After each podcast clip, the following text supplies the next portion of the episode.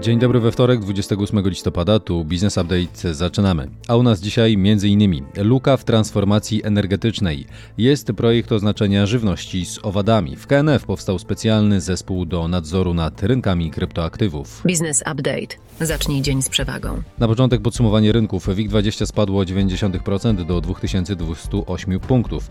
WIG spadło o 0,7%. Najmocniej wśród blue chipów rosły akcje PGE o 6%, a cały indeks WIG Energia rośnie ponad 5%. Wczoraj umacniał się złoty. Za dolara trzeba było zapłacić 3,96 zł, a za euro 4,34 zł. Ropa WTI spadała poniżej 75 dolarów za baryłkę.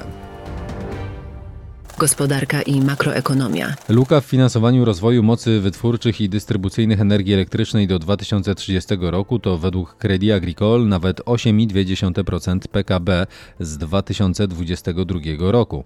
W latach 2031-2040 może to być jeszcze więcej. Łącznie nakłady na transformację tych sektorów do 2040 roku to około bilion 226 miliardów złotych. Chiny wprowadziły kilkadziesiąt programów mających zachęcić ich obywateli do korzystania z transportu publicznego, redukcji zużycia energii oraz propagowania sadzenia drzew. Jednym z programów jest wprowadzony w Shenzhen program monet węglowych przyznawanych za przejazdy komunikacją, które będzie można wymieniać na nagrody. Gazprom podał w oświadczeniu, że w związku z rosnącym popytem Chiny zażądały dostaw gazu ziemnego po raz kolejny w wolumenie przekraczającym zobowiązania umowne wobec państwa środka. Wielka Brytania chce wesprzeć tworzenie nowych miejsc pracy w sektorze motoryzacji i lotnictwa. Na ten cel ma przeznaczyć odpowiednio 2 miliardy i 975 milionów funtów.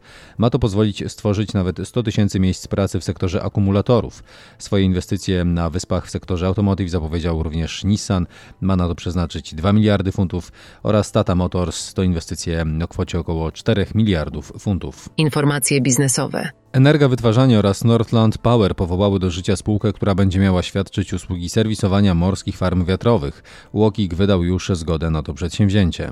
Inpost w dalszym ciągu zwiększa sieć paczkomatów. W Wielkiej Brytanii ma już ich 6 tysięcy, a we Francji 4 tysiące.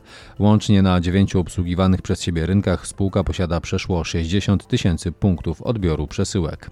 Orbico, grupa firm dystrybucji FMCG należąca do chorwackiej rodziny, zalicza solidny wzrost biznesu w Polsce i planuje dalszy dynamiczny rozwój dzięki inwestycjom nad Wisłą. W ogólnym rozrachunku polska część biznesu ma przynieść grupie około 3 miliardów euro z nieco ponad 7 miliardów prognozowanych na 2030 rok, podaje Puls Biznesu. Po raz pierwszy w czarny piątek miała miejsce transmisja meczu NFL przez portal streamingowy Amazon Prime. Przedstawiciele ligi i spółki mają nadzieję, że będzie to nowa tradycja. W trakcie transmisji na pasku miały pojawiać się linki do ofert czarnopiątkowych.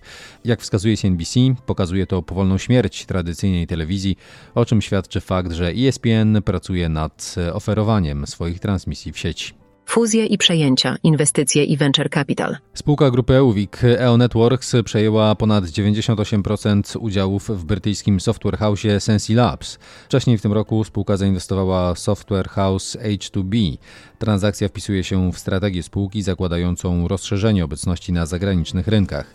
Sensi Labs współtworzy takie startupy jak eTaxi czy Booksy.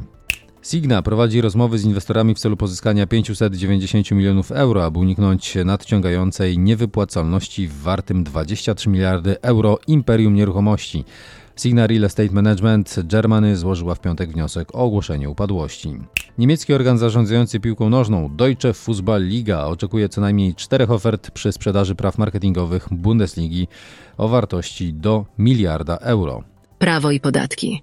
W monitorze polskim opublikowano zarządzenie premiera, zgodnie z którym w ramach struktury organizacyjnej Urzędu Komisji Nadzoru Finansowego wyodrębniono zespół nadzoru nad rynkiem kryptoaktywów oraz zespół nadzoru nad rynkiem wtórnym nieobsługiwanych kredytów.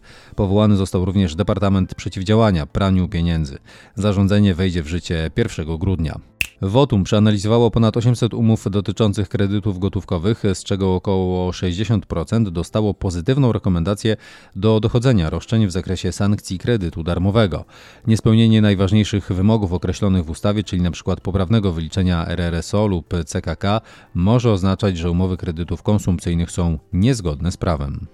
Prezes Łokik postawił zarzuty spółce Dr Smile za nierzetelność i naruszanie zbiorowych interesów konsumentów. Łokik w swoim komunikacie wskazał, że chodzi m.in. o utrudniony dostęp do pełnych warunków umowy i, podawanie, i poddawanie presji w celu natychmiastowego jej podpisania. Jeśli zarzuty okażą się trafne, przedsiębiorcy grozi kara do 10% rocznego obrotu. Ministerstwo Rolnictwa i Rozwoju Wsi opublikowało projekt rozporządzenia, zgodnie z którym żywność zawierająca jadalne owady będzie musiała obowiązkowo posiadać znak graficzny pozwalający na jej szybką identyfikację. Rozporządzenie ma na celu zapewnienie konsumentom jednolitej graficznej informacji o obecności w środkach spożywczych nowej żywności z owadów. Obowiązkowy znak graficzny przedstawia owada z rodziny pasikonikowatych wraz z podpisem zawiera owady jadalne. Sąd Krajowy w Monachium orzekł, że grupa klimatyczna Ostatnie Pokolenie jest zorganizowaną grupą przestępczą. W uzasadnieniu sąd wskazał, że działalność grupy jest nastawiona na popełnienie przestępstw i powołał się m.in. na przeprowadzenie przez aktywistów klimatycznych blokady dróg i lotnisk. Zgromadzenie Ogólne ONZ przyjęło w poprzednim tygodniu rezolucję, która zobowiązuje swoich członków do rozpoczęcia negocjacji mających na celu utworzenie nowej międzynarodowej konwencji podatkowej. W głosowaniu nad rezolucją 125 krajów, głównie afrykańskich, opowiedziało się za jej przyjęciem, a 48 państw było przeciw, w tym Wielka Brytania i członkowie Unii Europejskiej. Głosowanie określono jako wygraną biedniejszego południa z bogatszą północą. Dane i badania rynkowe. 49% ankietowanych przyznaje, że rozpoczęło już zakupy świątecznych prezentów. Co piąty z nich planuje przeznaczyć na ten cel pomiędzy 400 a 800 zł. 70% respondentów przyznaje, że chciałoby dostać w prezencie voucher. Z tego 37% ma na myśli wizytę w spa, 33% nocleg w hotelu, a niektórzy także obiad w restauracji. Rekordowe 992 tysiące ton serów i twarogów wyprodukowano w Polsce w 2022 roku. Eksport tych produktów mlecznych wzrósł od momentu wejścia Polski do Unii Europejskiej w 2004 roku ponad ośmiokrotnie. Do ponad 31% wzrosła średnia marża osiągnięta przez polskich deweloperów w trzecim kwartale tego roku. Pod koniec 2014 roku wartość wskaźnika wynosiła nieco ponad 19%. Za wzrost marży po części odpowiada program Bezpieczny Kredyt, który doprowadził do uwolnienia popytu, uważają eksperci. 9 miliardów 800 milionów dolarów wydali Amerykanie na zakupy online w trakcie Czarnego Piątku. Przeszło połowa tej kwoty została wygenerowana dzięki zakupom z wykorzystaniem urządzeń mobilnych. I to tyle w tym wydaniu podcastu Business Update. Więcej informacji, danych liczbowych, a także rekomendacji spółek niezmiennie w naszej prasówce, a na tę można się zapisać na businessupdate.pl. Dziękuję, do usłyszenia.